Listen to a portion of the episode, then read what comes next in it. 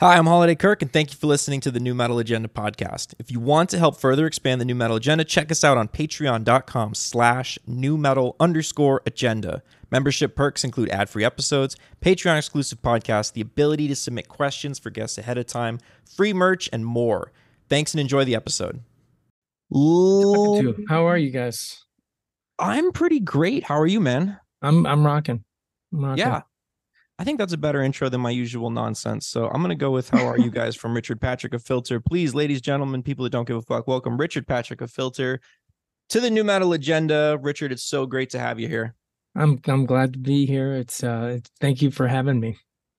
Today we've got some serious business to attend to. This is the Nu Metal Agenda, and today we are going to be addressing the nu metal allegations with Richard Patrick of Filter. That means we start off with the easiest and most difficult question of all. Richard Patrick, is Filter a nu metal band? I don't know. I don't know. I This I um This is I- very off-brand for me, but I'm gonna Yeah, this is interesting. I'm gonna It's usually very say polarizing. I'm gonna say no. I don't think Filter is a nu metal band. And people, I say this to people, and people are like, "How could you? You're the guy." I'm like, I don't, I don't think is so. nu metal rapping? No, common misconception. Korn is the first nu metal band. They didn't, they didn't really rap. Right. Yeah, they're heavy.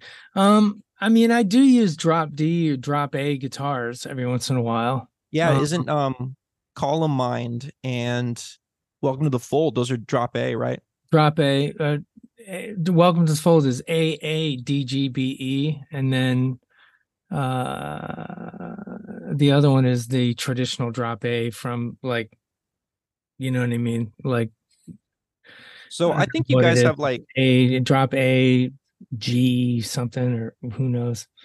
I think you guys have like nu metal influences, and I think you were a part of that scene. But I also think it's disrespectful to like your industrial roots and your alternative rock mm-hmm. influences to just be like, oh, they're a nu metal band. I don't, I don't Yeah. really, I don't vibe with that. This never happens, by the way. I'm never fighting the allegations on behalf of the artist. Usually, I'm like yelling and being like, "You are a nu metal band, admit it." But this is the first time I've ever been like, "I don't know if I'm seeing it." Yeah, I, I, I, you know, I mean, every day I wake up and I have music in my head, and I'm trying to, to make it come to fruition, and, um, you know, I work with all sorts of different people. I work with this kid named Zach Monowitz, and he's like, "This is degent music." He's like, Oh, he's no. He's No. he's got he's well he's got three songs on the new record which comes out August 25th. It's called The Algorithm. Uh and there's there's a moment or two where he's like this is this is degent and I'm like "Uh, okay, I I hope not, but I mean I mean think I don't know. I don't I care. think it's just djent. yeah, whatever it is. Jen, Whatever it I think it is. is just whatever djent. the, I say degent because I think it's funny. Something I was thinking about. Fair enough. So do I. Maybe it does pronounce the D. Something I was thinking about when I was listening to the algorithm, I was thinking about the parallels between that and the 20th anniversary recent uh celebration of your album, The Amalgamut. And I think the two have those sort of parallels where like the Amalgamut inspired by the drudgery of touring and tour bus life and everything kind of becoming the same place. And then the Mhm. algorithm, similar similar feeling, like the same thing, but you're on the internet, like everything becoming the same thing on the internet and everything being served up as content. Do you personally feel like there's any Damn. parallels, any connections there? great job on that uh yeah i uh, you know yeah very good i'm i'm shocked that you you nailed it i i I- it's taken me 30 interviews and i still can't figure out what what the two di- the differences between the two records but there are similarities between the amalgamut and the uh the um algorithm. The algorithm is is we're, we're dealing with algorithms on social media. We're dealing with just an influx of information. A lot of it's misinformation. Um and if we're not careful it's going to lead to the destruction of the planet. And the apocalyptic view of of of the videos and the the marketing and everything where the astronaut is literally laying in a in a on the ground with rubble everywhere for face down and um the whole thing is is kind of this apocalyptic view on on on earth and like how are we going to solve it and and how is it going to be fixed and the amalgamut was the homogenization of american culture where you know i have friends that were from new jersey and they talk like this, you know, they get a cup of coffee, they talk like this, you know what I'm saying? And they were going to speech therapists to lose their accent because they thought their accent made them sound too ethnic or too No kidding. yeah and i and i think that i think it you know i'm one of these guys that believes that diversity and uh being different and being original is important and so that was kind of the message of the amalgamut that i think that people need to be themselves and and uh don't be homogenized and don't be an amalgamate you know what i mean It's it's also like like if if I'm gonna just guess, I imagine your schedule at the time was very like day to day, like reprise managed of like you're going here, you're singing this, you're doing this interview. And then Mhm. I think with like the algorithm, you're kind of on your phone and it's like you're watching this video, you're liking this, you're reading this story. And like we all have our day to day now. Like we all have our like managers and these apps and stuff. Mhm. We all Yeah. kind of have our own managers. yeah it's crazy It is Well, crazy. about constant surveillance as well. yeah Um, that I imagine like now now everyone is performing to an audience all the time, forever in everything that they do. Yeah, I Um, you know, it's it's wild. Like uh, when I do sound checks, I don't take them very seriously. It's kind of fun to like goof off and like sing the sing different lyrics and like just kind of screw around. For But sure. like if you're doing a, a sound check and there's like someone in the club, nine times out of ten, they'll pull out their phone and they'll be like filming it. And you can't really tell them not to. So you have to like be perfect. Yeah. Yeah. You're like, you're like, Sing hey, this fucking- isn't the show. Like I'm singing this fucking perfect. Like, you know, like like like I can't screw around and be, f- you know, a little pitchy and and and kind of goof off with the microphone. Like I have to be it's like you're under surveillance. It's a very good point. we did an interview with the band that was on a major label too for a time in the early zeros and they they had done some shows out in germany and some of those videos now are up on youtube and i was asking them questions about that performance and they're like well we never thought anyone would see those shows ever again like because now Mhm. you just take it for granted like every performance you do there's going to be like a dozen people out there with cameras it's going on youtube right away. But in like the mm-hmm. early 2000s before that was the norm you just tour like whole countries and those video footages would just be lost. Yeah. Yeah, well, I uh, the, the, the there was a German festival called Berserk that uh, bizarre. Bizarre that had me at my worst in thinking I about was I was back in back in the early 2000s I was a drunk. I was a severe alcoholic and the show was actually not bad, but I'm so sad that I was drunk and I'm so sad that like I wasn't up to like I clearly wasn't up to the task of just being on stage and being, you know, a performer. I was I was having trouble. And I uh, know, I know, I know the exact video you're talking about because I flipped when I saw it because it is the first amalgamut era performance yeah, to ever hit the internet. yeah. And it's like you did a very limited touring schedule for that record for good reason. Well, like, yeah, no, I I I canceled everything. I canceled the tour because I was so sick. And yeah, to man. And and I'm glad you help. did. Yeah. Do you remember though? Because it's like I've always had lingering questions about that era because that is my my favorite of your albums. I think that album's a masterpiece. Do you like And- the the the algorithm for its similarity to the amalgamut? That's what hooked me first was that you had a similar sort of purpose in the Right. writing, like You're like right. that same. Because I know that the algorithm has gone through like a lot of changes. Like like it was called I think America, and then America. um they have us right where they want us at each other's They- throats. and then Rebus. There was going to be a Rebus record with Brian Liesegang that got all crazy. Um, that got ruined by the pledge music debacle, and the funding fell out from underneath us, and we got screwed. So did our fans. Our fans got wailed on for that. No kidding. It tr- really, really bothers me. Um, but uh, the And now you and now you got to change the name of the album to the AI. It's like it's like now even algorithms are outdated. Like fuck. Now I got to make it the AI. no, I think algorithm is cool. I, I, because it's got rhythm in the name. You know what I mean? It's, It's- well, okay, no, musical. no. It's It's much catchier. musical, yeah. But I so don't want to dwell on it though. amalgamut, the amalgamut, the amalgamut uh, era was inspiring to you. You were saying, Yeah, because I actually so I discovered it during the 2020 George Floyd protests. And I Mm-hmm. remember thinking a lot of significance in the songs like uh like where do we go from here? Stuff like that, Mhm. of that like adrift uncertainty and like where that you was are in your career. that was written a day after 9-11. really? We go from here, yeah. I did not know that. And the missing was too. oh yeah, and the missing, that that one too. And then also like God damn me, I think is like a like a like a really stellar mhm. uh song your catalog. And I think that actually one of these songs on here might have been Command Z. I thought to Yeah. myself, like, oh, okay, like you know, we're kind of revisiting. How did you like Command Z? I liked Command Z a lot. I thought it was a really like interesting way to to bring the album to a close. Yeah. I know that usually Well, when he's doing he, in in uh, in in recovery. You get this thing called the fuckets, where like fuck it, I'm gonna get drunk, like you know, or fuck it, I'm gonna go out, and you Right. know. So that's what that song is. It's it's like I just want to get fucked up, or I just want to you know, I just want to cop a buzz or whatever.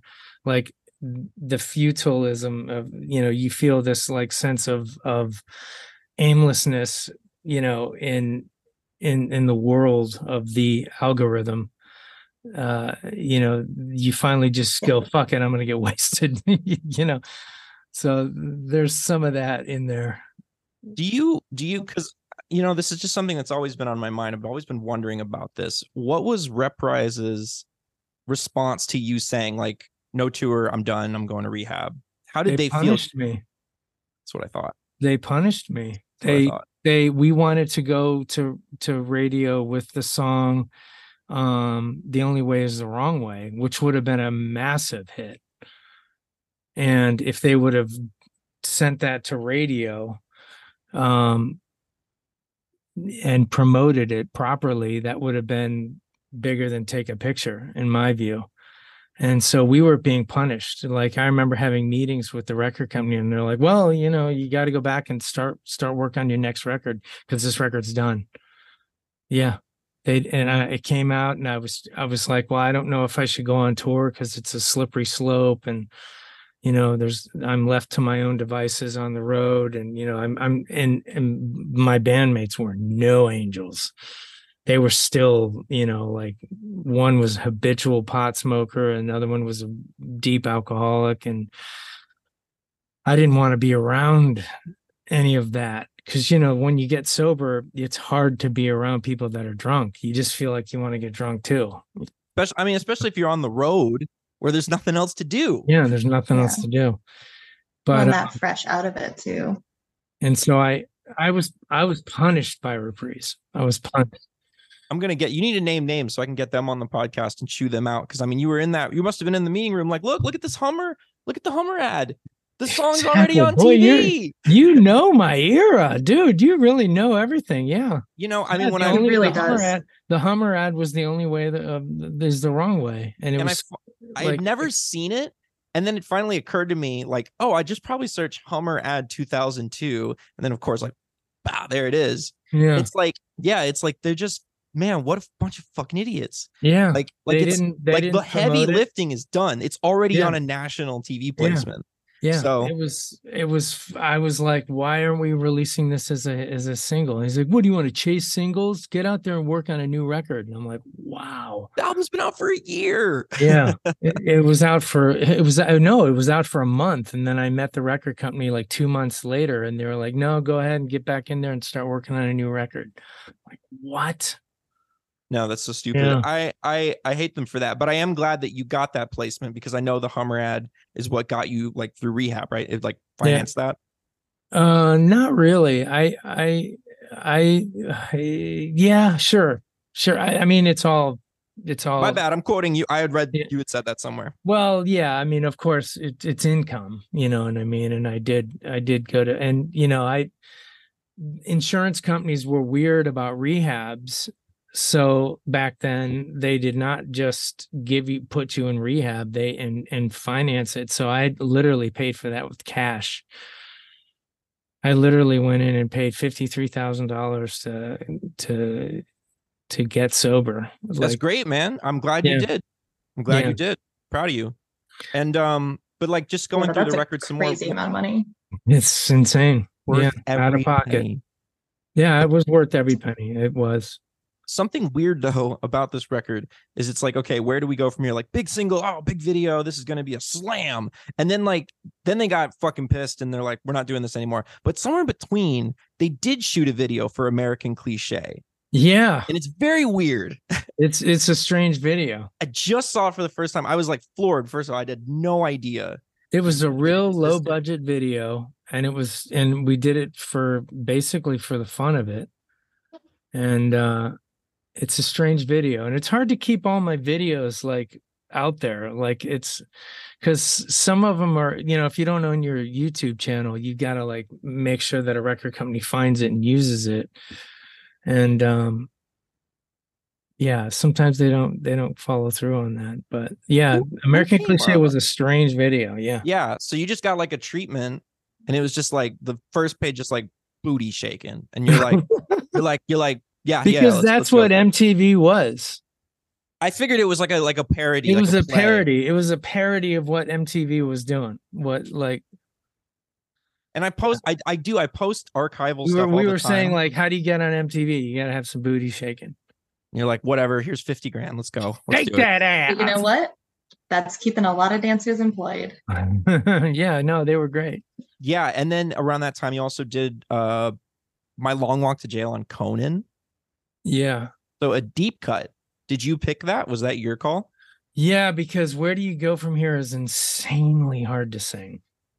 It is. It is. It's. It's. we just started doing it. We just started doing it recently, and we we tuned it down to uh, uh, a more appropriate uh, key. We tuned it down to C. I think that. I think that I read somewhere once you were actually like crying because you couldn't hit that note when you were recording it. Am I wrong?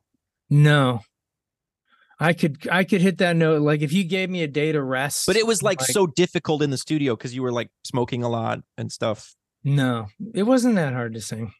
Okay, well, let me redeem myself because Yeah. I was way but off I, on that. You know, I say a lot of crazy shit. Who knows if I'm, you know, right? Well, so what I think is great though about that song, if we're going to talk about it being tough to sing, and I love that, I I'll die for that song. I love that fucking song.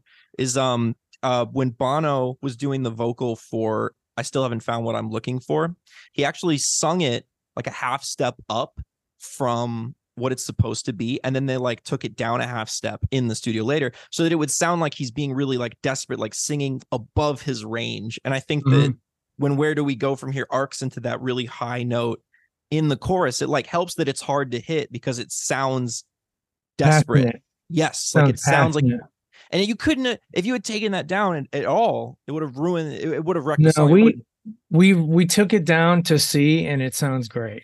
i can't wait to hear that i can't Yeah. wait to hear that Yeah. because that always was a song where i think there's only like one video of you guys ever playing that like i was always like ah why didn't we hear that but you did do so instead you did my long walk to jail i'm also from chicago by the way so i don't know Mm. what the inspiration was there to get the cook county jail That was I was I threw an object off stage and it hit someone in the face and I had I was arrested for felonious assault. And were you uh, playing at the metro no, it wasn't in Chicago. It was in like it was in the desert somewhere. It was in like Arizona or something or or New Mexico or something.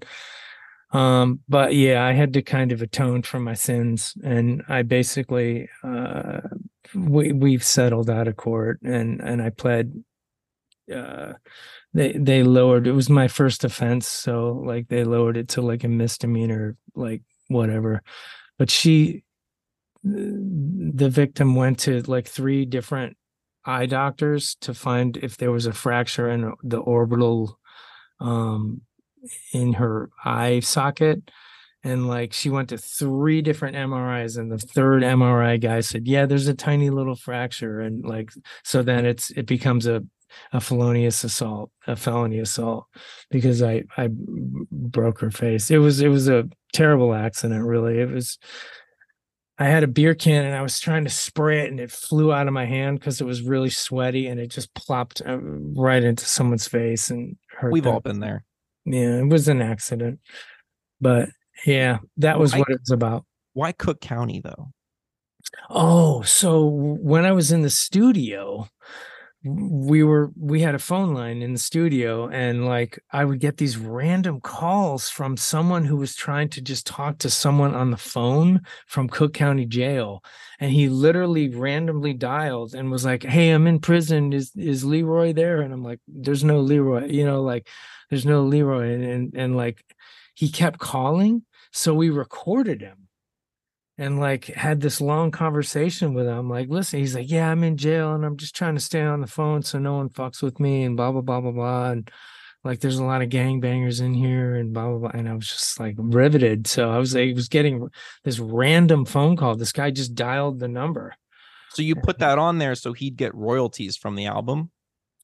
Um, No, I know you didn't do that, but not really. Like, cause we didn't. he's got to get a writer's credit. we didn't use his voice. We only used Cook County Jail. The, Oh, so the- this is a phone call from Cook County Jail. Like, you know, this is being recorded. You know, like it. It, it was. We just So thought, the, so the telephone landlords get Yeah. royalties. yeah, the- Some the jerk. telephone. The telephone peeps get it, but it was well. It went through legal at Reprise, so I don't think. eh, I don't think it was. uh Anyone got royalties from it. I think. I think we just did. So I do feel like though we've got to address some more of these nu metal allegations. These have been dogging you for your entire career, and we gotta we gotta straighten things out. One of the mm. biggest strikes against you, you did do family values.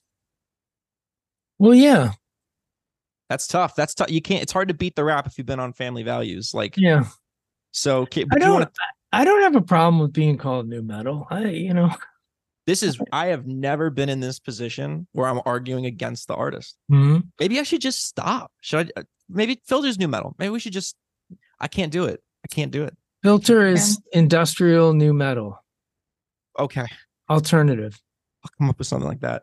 But like, I mean, tell- I I just I'd throw it underneath the whole thing of just modern rock. I mean, like just modern, modern rock. I think that I think that having dividing lines and having uh, more interesting labels is helpful. Like I've certainly Mhm. turned a lot more people on to Filter as a nu metal band than I have as Filter as a modern rock band. It's easier to be like, well, they were part of this era. They had a lot of similar influences. Mhm. They were on Family Values. It's just easier to go about like we were good friends with Korn, and they're good friends with Korn. and like, we're friends with sake. Good friends with Korn. Deftones. We're good friends with the Deftones, and uh, we're always throwing. We're always very hang. We always hang out together when we're with those guys.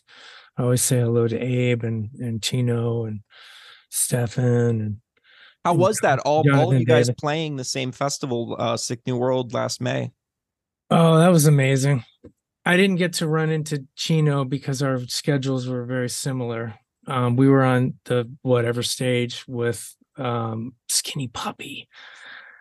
That was a dream come true. I literally, this is this is how emotional you get when you get older. I literally was watching Skinny Puppy and I was like, there were these fans. Like I was literally out in the crowd with the fan with the fans, and there were these skinny puppy, rabid skinny puppy fans that were young. They were like 20 something, early 20s, and they had skinny puppy shirts on and everything. And they were watching, and and I just was so proud of uh s- t- t- these kids for discovering such an amazing band. And as i'm watching them all these kids recognize me and they just f- flocked over to me and wanted their pictures taken and and uh wanted autographs and everything. And i'm like you guys not during skinny puppy. We got to watch skinny puppy you know like it you was know, whoever scheduled our interview during that set, because I was supposed to talk to you that day, right right they fucked up, man. They Yeah. fucked up. Your manager just said to me, like, like he's got to go see Skinny Puppy. I was like, I got it. I got, I got you. I got you. Like, Yeah. no hard feelings at all. But that was unfortunate. No, I would never. It it was it was one of those things because Skinny. Listen, Trent Reznor took me to Skinny Puppy in 1987.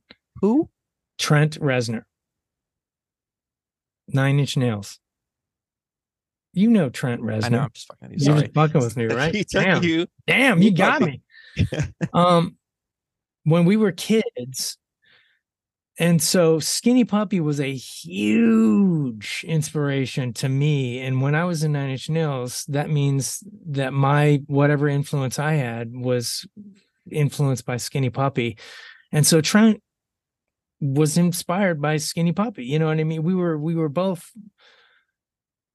really into like Skinny Puppy and ministry and and uh Depeche Mode. and then No. Depeche Mode, yeah, Yeah. Depeche Mode, and um, yeah, Skinny Puppy was hugely important to me. I finally met cEvin Key online, and we we did a an interview, and I told him like he was it was it that was it. There were two times in my life. It was like before Skinny Puppy in ministry and after Skinny Puppy in ministry. That literally, and it's weird because Filter that he was like, well, why doesn't Filter sound more like Skinny Puppy? And I'm like, because Filter had to be its own thing.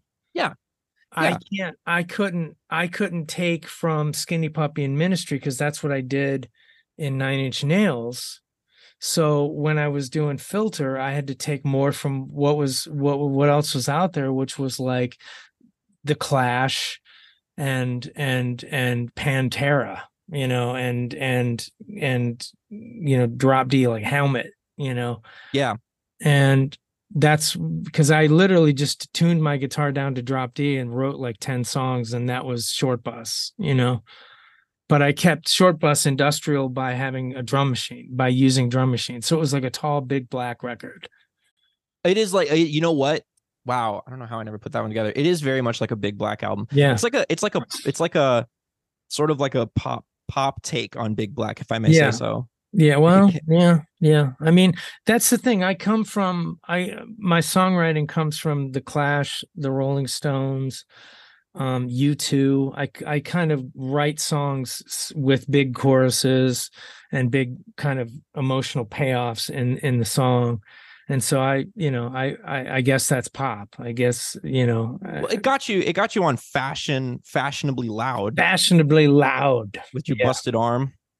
Yeah, I had a problem with my rotator cuff and because I was throwing my guitars up in the air and like I'd stretch something out or so I put my arm in a sling and then um we met What'd you write on it? Do you remember what you wrote on it?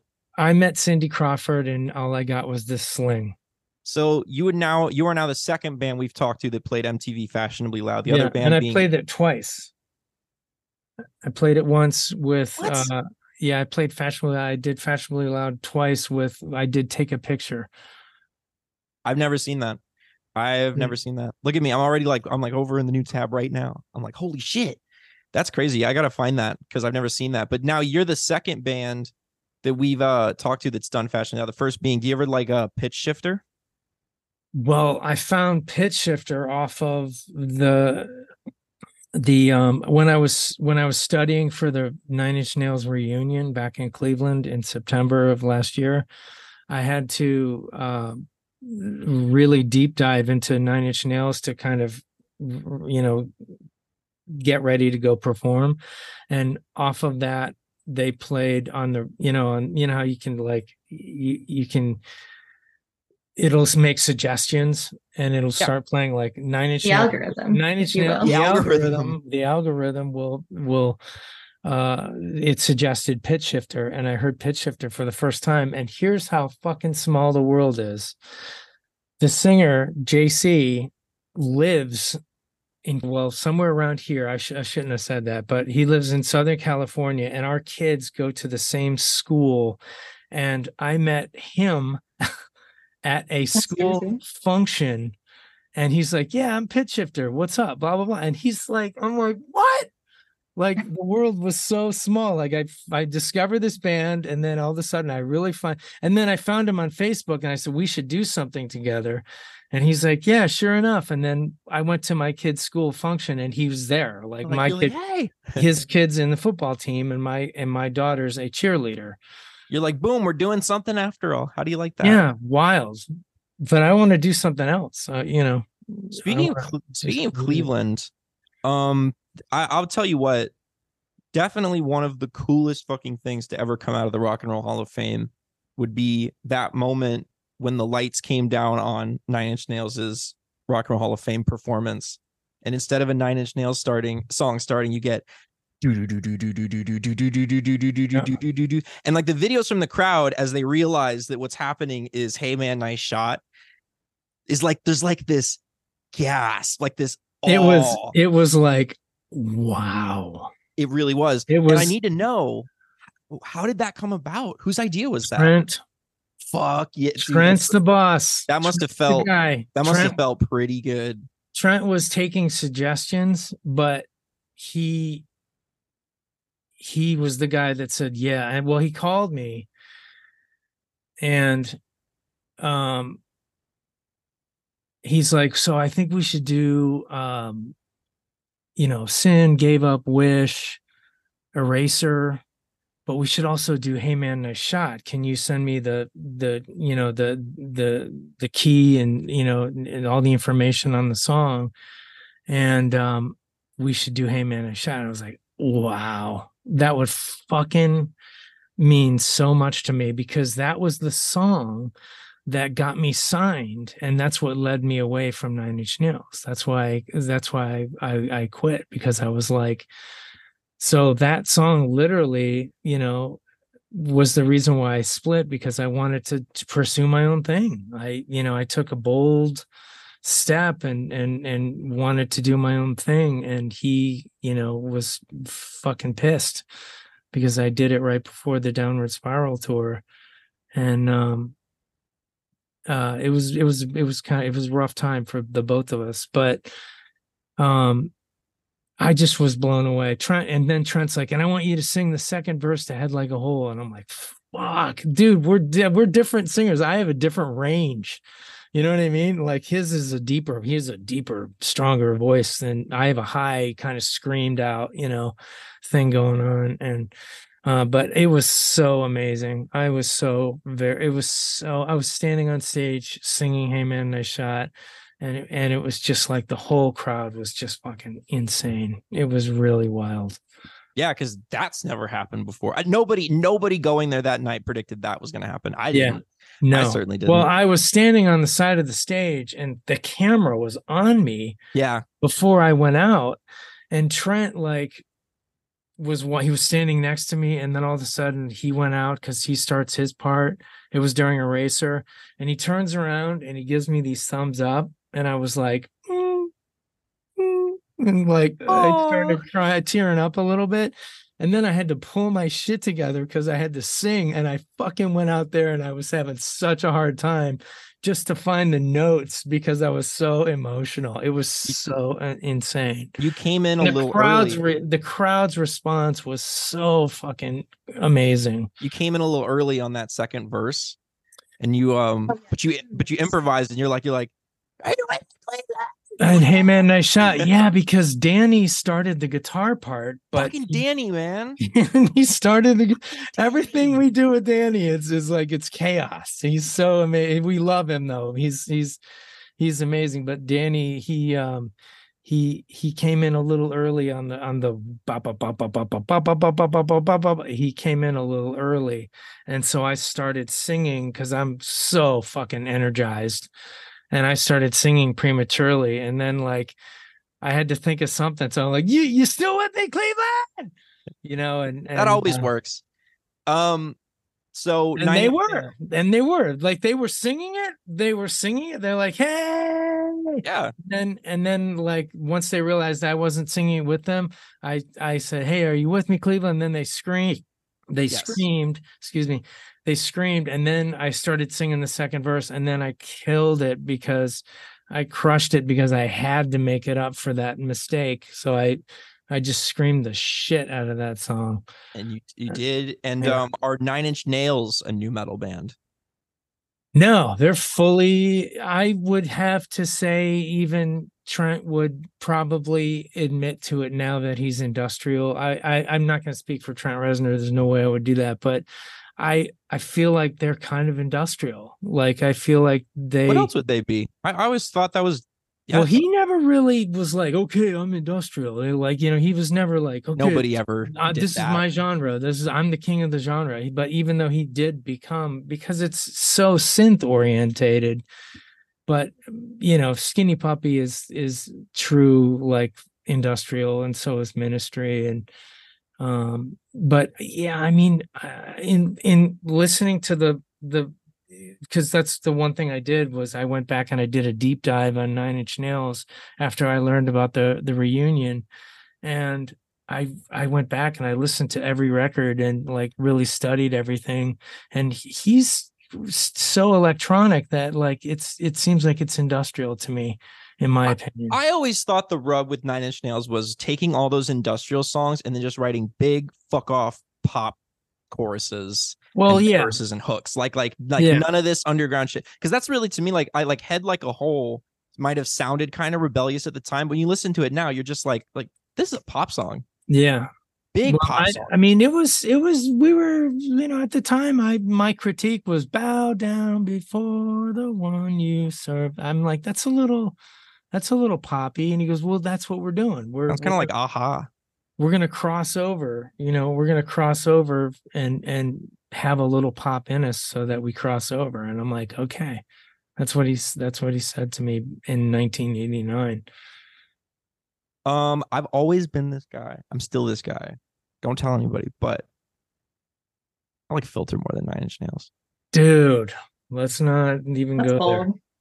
I don't think it is. I think I like that. I just like that filters always had that more adventurous, open, airy, almost like optimistic in some some degrees, sort of Mhm. sound. I've always found Nine Inch Nails to be a little too, a little too. uh mm, Doesn't really do the same thing for me, but I've I- never, I've never. I, I know that that's kind of a losing battle. i'm fl- i'm flattered but i don't I, I i i'm i tried that's the thing i tried to tell trent like we there's room for both of us in this in this in this world you know and and our fans can be friends you know what i mean? And i think that's what's happening now is is that filter fans are you know they've always been nine inch nails fans. And now This is a, a thing I have noticed, I don't know, and maybe I'm making it up as a relatively young person, about the idea that if you like like it seems like people are much more comfortable being fans of two things.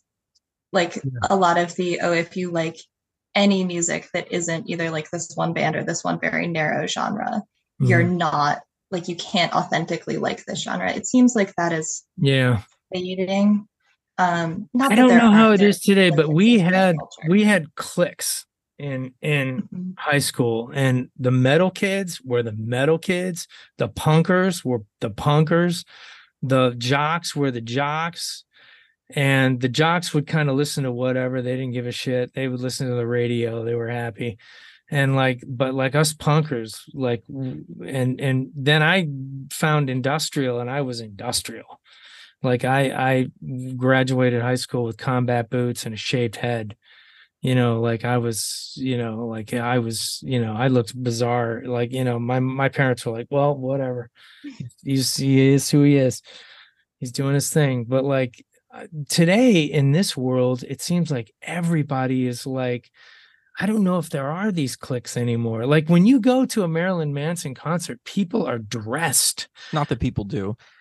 You know what though? My controversial my controversial opinion on this though is that I think we need to actually bring back some of that clickiness because I think that friction is is good, especially in artistic in artistic uh communities. I think you need people to be kind of kind of tribal because then Mhm. when you have like those scenes scraping against each other when the industrial scene and the pop scene start scraping against each other i think that that can create interesting tension Mhm. Whereas now everyone's all buddy buddy about everything. Oh, I listen to everything, and it's all just kind of melted Yeah. into this one puddle, this Well- one algorithm that just picks Yeah, whatever the- you want to the- hear. the pop think that it- algorithm is is is really really like Yeah. played like Dire. We need. I think we need friction again. We need people to kind of yeah to kind of like kind of. well that's why I like that's why I like Scarlxrd Yeah, yeah, yeah. Because he's kind of like that. He he's He's a- very metal he's a- industrial. yeah trap metal Yeah. Yeah, I like Scarlet. And that brings me to this next thing I want to tell you about. I have another band that I'm going to release uh, next year called A Place to Kill. And it is industrial trap metal. Fuck yeah. We're Interesting. gonna rap in Patrick. No, it's just super heavy. It's super heavy. And I'm doing it with this kid from There Is No Us named Jim Laveau. And he is a fucking fierce scream, scream, screamer. And and we have we have we're gonna release a six song album um next year called The Place to Kill. I think self-titled. Um That's exciting. I can't wait to hear that. and you can hear that when you buy the for the beaten seven inch that came out. That's available, and you can find that at officialfilter.com. Like And a record player. it's it's for the beaten's on side A and on side B is a place to kill, and it's the song is called the Killing Fields, Oh, fuck. and it's and it's heavy as hell, and I'm really proud of it. And I'm sure someone's probably put it online already. I might take a glance around that, but I'll- oh, you know what? Okay. So let me ask you this though: Nine Inch Nails, not nu metal. Army of Anyone. Mm, that's rock, straight up rock and roll. Yeah, yeah, the same thing. and I just I just posted uh it doesn't seem to matter onto my like nu metal account because not that it's nu metal but just because I think that's a great song and I want more people to hear that. I think that how do you reflect on that project cuz that was kind of like a you know it was like a pretty well financed project at the time yeah, but it kind of ended up being this sort of one-off deal. yeah. I, I mean, I look back on it fondly. I love the brothers. I love Dean and and and I love Ray Luzier. Ray Luzier is an amazing drummer, like insane. Um, and it's actually funny that you would mention that because I wrote a song with Brian Liesegang um, called Summer Child. And it sounds like an Army of Anyone song. Yeah, that one jumped out to me on the track list too actually. I- Okay, I, so thought you like this it. sounds I thought this sounds way different than the rest Yeah. of us. So that's actually Ray Luzier playing drums. No shit. Yeah. I'm I gonna have to go actually had Ray play I had Ray play drums on it because I literally wanted to get the DeLeo brothers to come in and make a an Army of Anyone song because I wrote it and it sounded so similar to Army of Anyone. But and I wanted to release that with like a new kind of mastered version of the Army of Anyone record, but I could never make it happen. So I was like, fuck it. I Yeah. think that I think that that's like some of your best singing on that you. record, and I also think that the bass playing on that record is just fucking phenomenal. me and uh Bobby Miller, Rotten Bobby. Tr- like truly, truly excellent. my hired my hired my my my quote hired gun bandmates who are not hired guns they're they're they're they're needed members. Um jonny radtke elias mullen and bobby miller all do fantastic job playing on the record. I i although like the drowning and face down were completely mine from like from when i wrote them i wrote them actually in the studio right here and um uh yeah i um i i there's a lot of that on the record too it's like stuff that i completely conjured up by myself which is the way the amalgamut and title of record and short bus was um Speaking of, so speaking of, I think that it's very easy to recommend people like the major label filter years, but mhm. it's less so to recommend like it, it's it's a little tougher to figure out where to tell people to start after that so from anthems to the damned to the algorithm um if you had to like pick from those four four five albums and say like okay here's what you should check out first where would you start? I think personally i think that um drug boy is like one of your best trouble with angels. Trouble with angels. Really good. I think drug Yeah. boy is one of your best choruses ever. We just added that back to the set. Yes we're playing that we're playing that in uh, ohio for my kind of homecoming. I'm having another homecoming in ohio and uh, we're going to play drug boy Okay. it was at uh, the concert is it's on our schedule Um, it's one of many concerts we're playing this year, but it's it's coming up on I think it's August fourth in R- North Ridgeville. It's Buzzard Fest, is what it is. It's Buzzard Fest. WMMS Bubber, Buzzard Fest. And where are you guys from? I'm in LA Oh, okay, cool, awesome. You should come up and visit. anytime. Come to my studio and see what's see what's see the magic. Anytime. I'll uh do you want to just uh, at the end of this exchange phone numbers? Yeah, sure, absolutely. I'll make a note of that. Um so I know I know that with uh the sun comes out tonight, right? Your 2013 record. That came out on Wind Up. hmm So it was sort of like a major uh, almost like a major label reboot for you guys. How did you end up back on Wind Up for that one? You know, um, a man by the name, the head of A and R for Wind Up was interested in in Filter, and he found me, and he said, "I want to sign you, and let's do a record." And I can't remember his name. I think it's Mike Gormley. I can't remember his name right now, but uh, he he just reached out and said, "Do you want to do a record?" And I'm like, "Absolutely, always."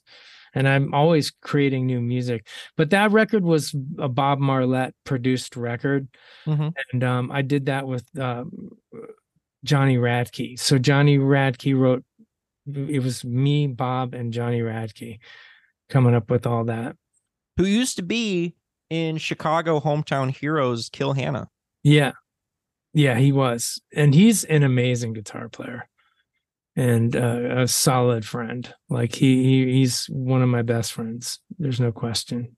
Let me t- let me ask you this question. So we're coming up on like the the third decade of of Filter's existence.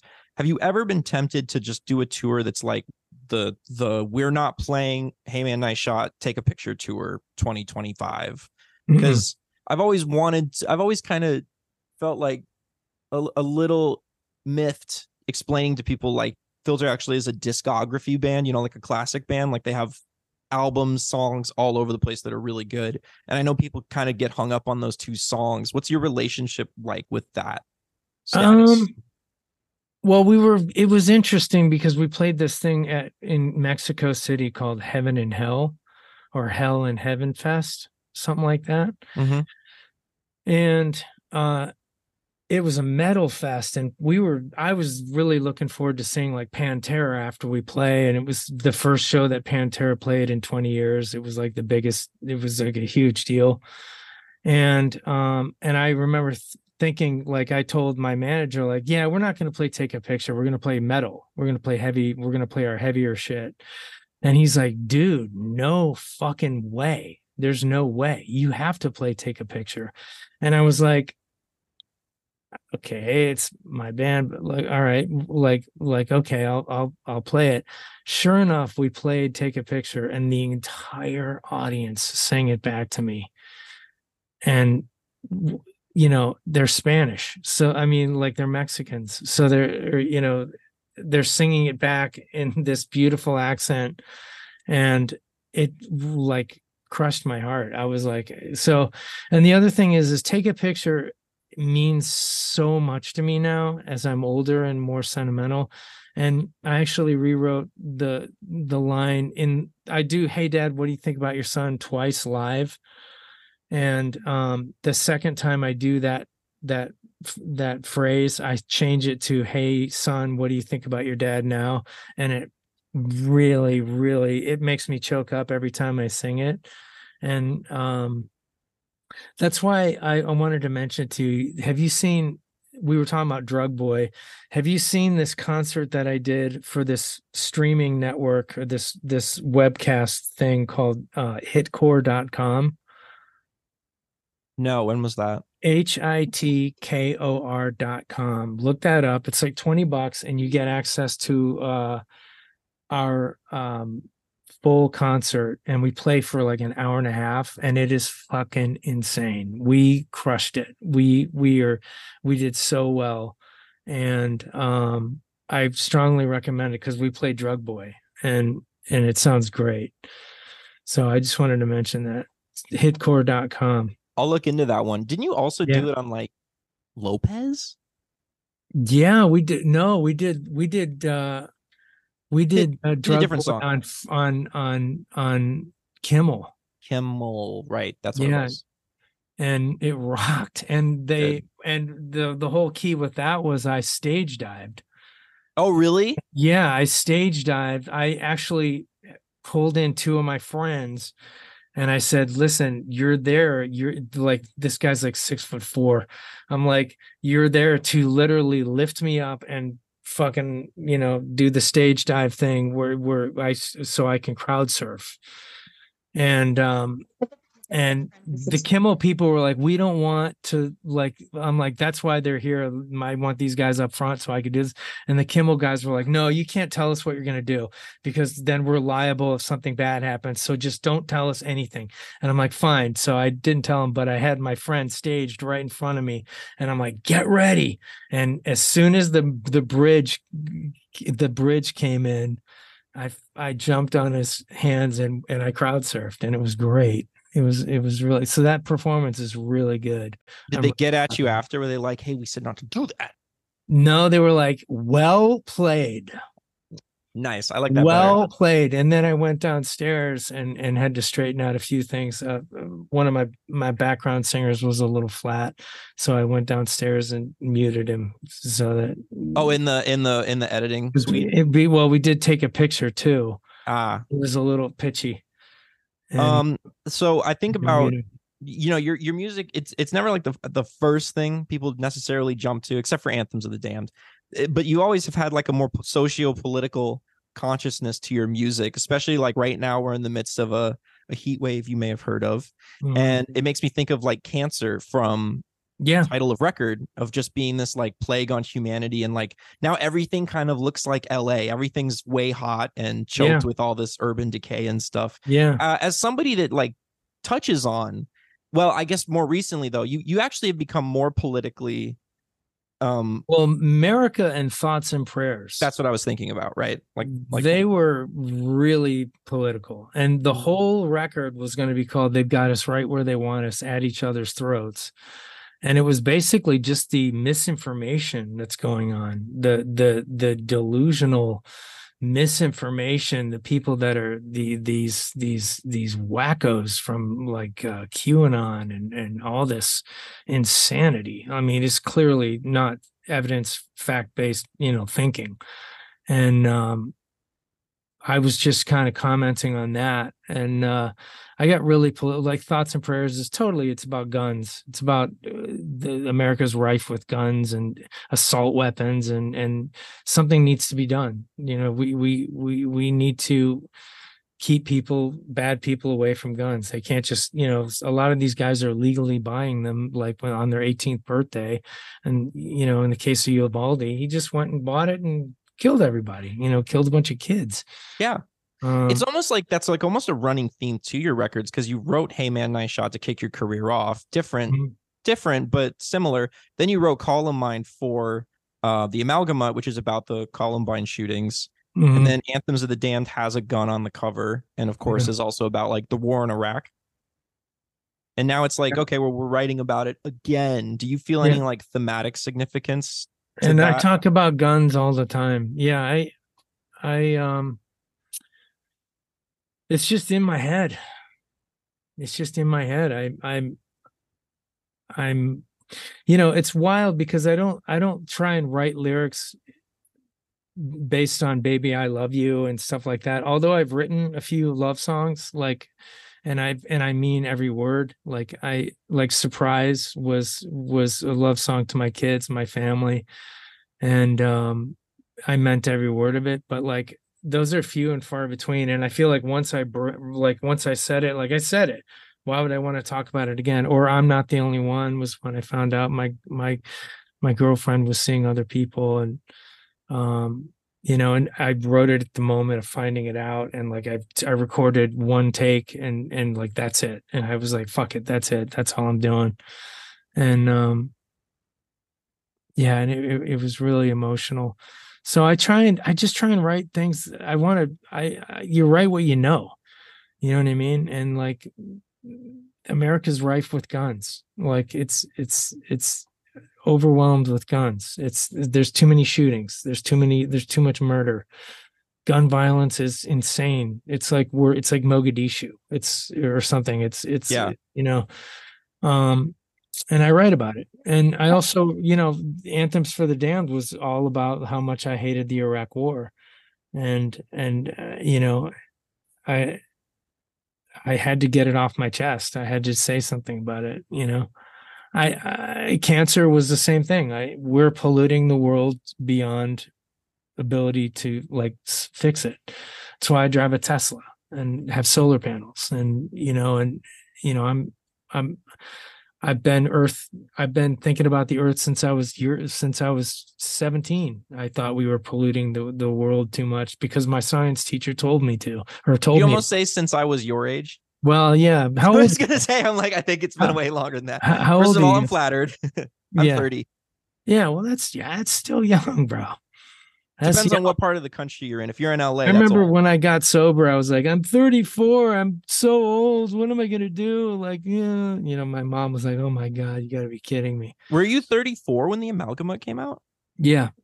I always thought that. See, I, I've always thought that that had a real lot of thematic significance too, because in that music video for "Where Do We Go From Here," you're like in this young people's party, but they're Yeah. ignoring you the whole time. Yeah, And I always felt like like that video is really profoundly speaking to that trouble of being like a, a rock star past the age of 30 like you're you're like you're like you're in the party but every, all the kids are kind of looking at you like do we still want this guy around Yeah. It was a weird video. The whole thing was like, i love that video i think that video is incredible Yeah, well, thank you. It was a, it was, it was weird eh, because it was like, how can we party anymore? Like, how can we, Yeah.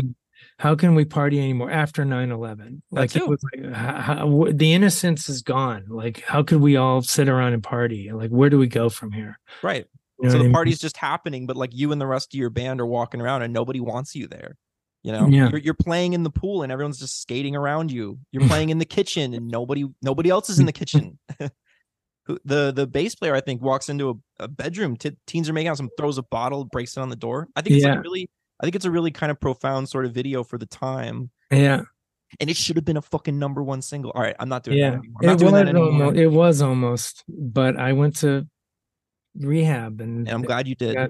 yeah, I'm, I'm, I'm glad too. I mean, look how many people are dead. it's all that matters yeah I mean, like all, and one of my guys in rehab was Chris Cornell. Like, really was literally in rehab, and and he talked me out of leaving one day because I was like, twelve steps. I'm an atheist. I I how how is this going to work? You know what I mean? But it's easy. You just your higher power becomes science and technology and knowledge, and you know you just you that's your god. You know that's your that's your higher power or whatever something electricity could be your higher power you know it's something unseen that can that helps you and you know who knows? I think the algorithm is all of our higher powers right now. The algorithm is well don't let my the message is don't be don't let the algorithm define you. Do you feel Yeah. like the algorithm defines you? I mean sometimes it's like i don't know i'm i'm to the point where i there's three or four things that show up on my my you know my social media. It's like car crashes and i'd become insanely horrified of car crashes because i see these it's called crash dashes or dash crashes Dash whatever. and i'm just like the, the you know just watching it just seeing this insanity and i'm just like these people can't drive. And and i'm on a bus and the bus is big and lumbering and you can't stop it on a dime and it like you know what i mean? And bus i've had bad experiences on buses and like you know you're sleeping in that thing. You know like it's three in the morning the bus driver's up there you know driving the bus and you're trying to fall asleep. And it's like i'm having a hard time sleeping on the bus because of of the algorithm that puts all these these crashes on my on my stream. And i and i say show less show less and and but do it all that. knows. I do that. So my tiktok i But do a that's engaging with it. My tiktok now will be like recommends me a bunch of police body cam videos. Yes and i watch them because they're entertaining they're exciting. It's like not and then, of course, it's like- away. and then of course it's like it's like oh well all right well here's a guy getting shot to death. And i'm like oh my god i don't want to see this. And then the app's like yeah you do. Well the worst was yeah you do. the the the the animal videos, the the, the Oh, terrible animals being hurt and and and and I had to I like, had an I had an ex. My I, my ex girlfriend was vegan, and she'd always come to me like, "Oh, I saw this horrible thing on Facebook today. of This animal being slaughtered in a in a slaughterhouse," and I'm like, "Don't watch that shit." And she's like, Yeah. "But." She's like, "But," because if she Yeah, but I follows, the did watch it and click on it. but she's a- she's a vegan and they they're they're like know, they know it'll- against yeah They know But- it'll get Well, to and her. so it many- reaffirms and- her beliefs and that's what the algorithm does it reaffirms your beliefs if you're you know that's Not why just you that though, but that's it'll why serve it's you like- up. Well, It'll serve so you up many whatever like it takes. look at some of the 9-11 or excuse me whoa look at some of the january 6 uh uh people that are like you know anti-vaxxer like crazy like th- their algorithms have turned them into these weird qanon people and like they they believe that you know donald trump is the messiah i mean like like the algorithm has turned against them you know and and and is working It's like working against their best Yeah. interests, but Yeah. it's working within its own best interests. yeah Yeah, I think like, and and this is a perspective I have having grown up in the Midwest with uh, one set of grandparents, very like Fox News, Glenn Beck every night, like radio preachers, etc. That like one, there are so many people who are really intentionally using. I mean, using algorithms, using that tendency to not be able to look away, to like essentially traumatize people and get people in a heightened emotional state in order to like get them into whatever belief system they are or get them feeling so desperate for some kind of like relief connection explanation and are like really intentionally pushing this out and using that as a as a recruiting tool um Mhm. there PETA does this a lot um yeah that's a big beef i mean nazis do this a lot um yeah the, a the lot propaganda of the, like, J6. Mhm. But then also, like, I mean, yes, the algorithm is doing it automatically or with with guidance from like like a couple bad actors are able to have incredibly outsized influences. But like, I remember the first Obama election and my my grandparents who are like human being smart people so convinced that like he's a Muslim and he's going to institute Sharia law and his birth certificate isn't real and yeah like the world All is ending tomorrow and all the- believing it so wholeheartedly. yeah and so it's, it's kind of just they've wrong. removed the they've like re- the algorithm has allowed that that charismatic figure to be removed or at least abstracted. there are like there are like i have there there was a school teacher at my school that was like oh obama's a, a muslim and he's and and and i'm like you're literally in schools teaching people Yeah. and like you're talking about like uh, it was the pizzagate thing with hillary clinton Yeah. you know, oh, she's a pedophile and blah blah blah. Like, what? Like, what the fuck are you talking about? Like, what insanity? And I'm like, do you hear what you're saying? Like, like that's that. My thing is like, I I gotta like, if it sounds like bullshit, like I call it out. Like, like if if it sounds like bullshit, it's bullshit. Like, like that's that's my whole thing. And I do know in your Instagram, every once in a while you'll get someone that's gonna that's just like, I didn't know filter was woke now. And it's Yeah. like, would you fuck off?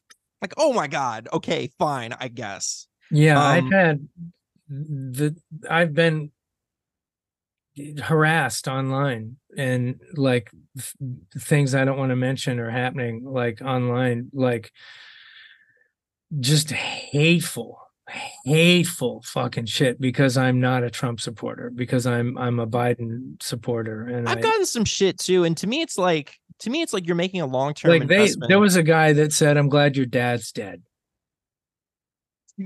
like well, I didn't get that. yeah I get I get that Sorry, man. I'm sorry about Yeah, that.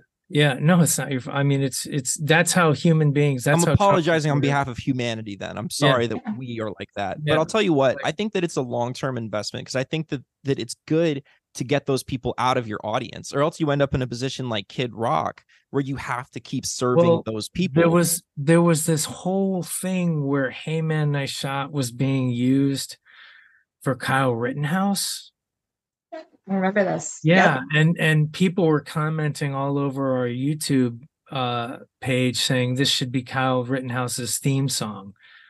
And I Yeah. just was just deleting comment after comment after comment after about Kyle Rittenhouse. I'm like, dude, you ain't hijacking my shit. He ain't he ain't pulling That's a so- fucking That's you know, so fucking important though, is to stay like hands on with your legacy because you can't let that Yeah, get that, away like, with from you, right? Because yeah. it's like, what if you hadn't have done that, and then you're playing a show in Kentucky or something, and suddenly there's all Right, these like, fucking assholes, something. right? Like there's all these dickheads in your in your crowd, and you're like, oops. Like like the fact that you put you clamp down on it now is is a Mhm. good investment for tomorrow. You know what I mean? Yeah. because you don't want to have to pander to those people. Like how how how like imagine you got booked on like a MAGA festival. Like how Yeah. awful would that be? Like Yeah. it's better to do it like you're doing it now, like endure the the harassment or whatever, than to like have to live your life pretending you're into that kind of shit. Uh, we've had we've had offers to do we've had offers to do weird shit for Fox T Fox News and Fox not the network Fox because they're still you know pretty much middle of the road but the Fox News like there was something about like we we were offered to do something and we were like no that's just not us we're not going to do it Before we we wind this down, I do want to check off a few more boxes on your nu metal cred sheet. You were on the Crow 2 soundtrack with Jurassitol. right And so you're sharing you're sharing elbow room there with Korn and Deftones. mm-hmm You're on think- Spawn too, right? Yep spawn can't you trip like i do we kicked it off we kicked that record off You know what's funny about first that song. song is that song started as an instrumental, right? hmm Like Yeah. on their their their uh tweet not weekends, whatever that that um it was vegas Vegas, yes, Yeah. by uh, the Crystal Method. And when you listen to that version now, you're like, this is it's Where's- like a demo. You're like Yeah, you're like this well, can't yeah. be real. I took their song, put it into a computer, chopped it all up, and then wrote the lyrics and played guitar over it. And like, boom, there's the new version of Can't You Trip Like I Do. I was DJing a club once and someone comes up to me and he's like, Can you play that that filter song? Can't you trip like I do? And I'm like, buddy, yes. Yes, I can. And me and him, we both went insane. I don't know if everyone else was into it, but I was I was fucking losing my mind. But um, but anyway, I think Jurassitol is a nu metal song. I actually did a ranking of the 100 greatest nu metal songs of all time. I put that at 67 because I think Mhm. that that's such a great song. But Thank I you. would I would call that a nu metal song. Um, it just has a little bit more of that that energy, that drop energy to it, but it's also really atmospheric and cool. And I think it's a good bridge between like short bus and title of record because it's kind of like broadening your sound, getting bigger. Mhm. What what can you can you you got anything to say about that song? And Jurassitol? yeah. Jurassitol was really was really cool because that was where Brian Liesegang fully was um he had more technology and we had more tracks where we could really hear everything we were doing uh with because when Pro Tools first came out you could only play two tracks at a time. You could only hear like one or two things that you were doing and now we could hear like everything. We could hear all the stuff we were adding and so he he went crazy on the sound design and he crushed it. It was a great it was it was it was the production on that was really really good. Kudos to Brian Liesegang you were you guys were very much like pioneers of that Pro Tools hands-on Yeah. fo- approach. Your first appearance actually in Spin magazine was they had wrote about how you guys were kind of like pioneering the future of music production. When we like, got when we got our computer we got a computer for short bus the the gigabyte hard drive that we got was this big and it cost four thousand dollars I was just about to say a gigabyte hard drive in like back in my day That that's a fucking huge hard drive. Yeah 1995. You probably could beat Yeah. someone to death with that thing. yeah But um, you guys were like really ahead of the curve on that one. yeah You know, doing We like were. dig- digital production from the bus. Because you think about Yeah. five years later with like Linkin Park and Mike Shinoda, like that was a gimme. Like you brought a rig with you on Yeah. the road. Yeah. You weren't really doing that. You were not doing that in '95. Yeah, we brought a rig on the road. We were we and that's how we wrote uh Thanks Bro too. We we we did the song Thanks. Bro, which was another Brian Liesegang production with all the sound design and all the stuff that we had had. I kind of wrote the meat and meat and potato. I wrote the song essentially, and then he put on all this extra gorgeous overdubs and and sound design on it. Brian Liesegang, for the uninitiated, uh, key collaborator on the Short Bus record, departed Yeah. the band before title of record. How are you and Brian these days? On good terms?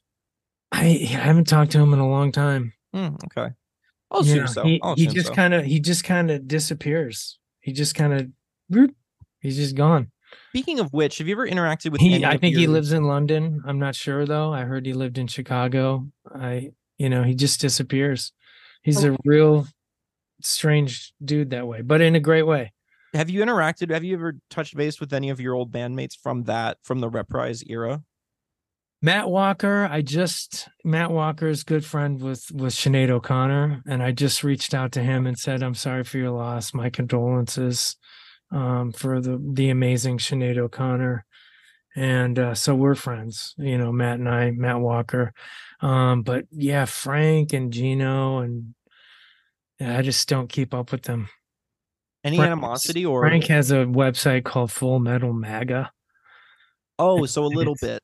So he's no, he's fully Columbine, like he's fully Sandy Hooks and Inside. All was- of mine. yeah, he's he's Alex Jones. He's on Alex Jones's show. Sometimes Get fucked. Who is? What was the Yeah. name again? Matt? Did you say Matt Walker no, no, uh, Frank Cavanagh. Frank Cavanagh? Thank Yeah. Christ, because Matt uh, that would have sucked. I um uh Frank Matt Walker's like a normal person who plays drums for Morrissey. oh the bassist. Frank had such a good bassist mustache. That's a bummer. Yeah, He really looked the part on that one. Yeah. Speaking of, I need to ask you so, uh, for a personal favor. Um, there's a show you guys did for Viva Two, and you did it in New York City during the during the uh, title of record tour. Is this ringing any bells? It's the only full concert of yours from that era that's on YouTube, and it looks like shit, and it's way out of sync. It's like VHS grade at best. And I was, uh, it's a phenomenal performance. And I always wondered, like, I wonder if Richard has that around, what's around what is that? It's a performance you guys did for Viva 2, I think France, but it was recorded in New York City. I don't I don't know Oh, where- Hammerstein Ballroom. I do have a copy of that. Yeah, I do have a. I. I. It's just an old analog realtor like thing this big. I mean, man, I'd I'd go the distance to digitize it because I think that as far as Yeah. like legacy goes, that's like a real mountaintop. I wonder if I have a guy that did that. It's what's it called again? Viva 2. Viva Two. Viva 2 is like the is like the name of the the performance uh Mhm. Yeah, we digitized that. Viva 2 Overdrive Mhm. year 2000. Anyway, Yeah, I'll have to look past. that up. past is the past. Anyway, um, I want you to let the people know though as we as we wind this down. Where can everyone find you? What's coming up next for Filter? You know, let's get excited. Filter-. Filter is releasing a brand new record called The Algorithm on August 25th. And then we are going on tour with Rob Zombie, Alice Cooper, and Ministry called Freaks on Parade Tour. I'm super excited about Yeah. that. It- did I miss? I didn't miss the, uh, the. When's the LA? Is there an LA? I'm not that much of the freak. I'm kind of the the parade. the more normal more normal person. Rob's going great. Some variety. Rob's gray. I like that about Rob. Al- uh, Alice is not gray. Not one gray hair. Not Oh one gray hair. did you just say Alice Cooper? Alice Cooper. Alice Cooper. So Is Alice was Cooper new out metal? forever. Wonder what Alice Cooper's '90s albums are like. Bet he's got a few of them. Oh, he's yeah, he's got a lot of records. He's he's actually releasing a brand new record called. Uh, he's got a new song called "I'm Alice." No kidding. Yeah, yeah. I'm gonna look into this. I bet I bet you Alice Cooper has a couple nu metal songs. I'll look into that. But um Yeah. otherwise, hey man, it was phenomenal to have you on the show. Yeah, Uh, I'm glad we did it this way and not the way at the con at the festival because I don't think we would have had this much time to talk. you would have been we really hit on everything.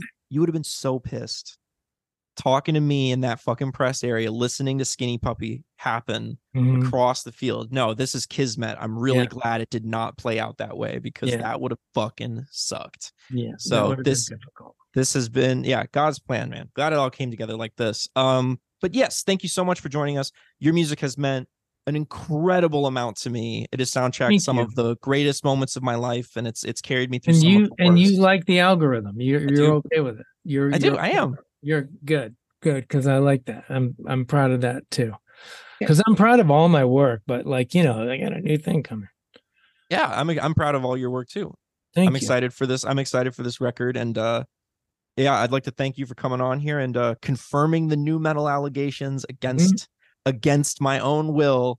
Truly a, a truly a, a A dark day real in plot my twist. real plot twist for sure. But uh filter nu metal confirmed. And uh thank you so much for coming on. Make sure to check out the algorithm when it comes out in um all participating. Come and see us on the Freaks on Parade tour. and come and see them on the Freaks on Parade tour. You have to say it like that uh, when it hits your town. Make sure to, this is Holiday Kirk's wrapping things up. Thank you to my co host Riv for making it here. Make sure to always be listening to and platforming the new artist, new music in this scene, and have yourselves a wonderful evening. Peace.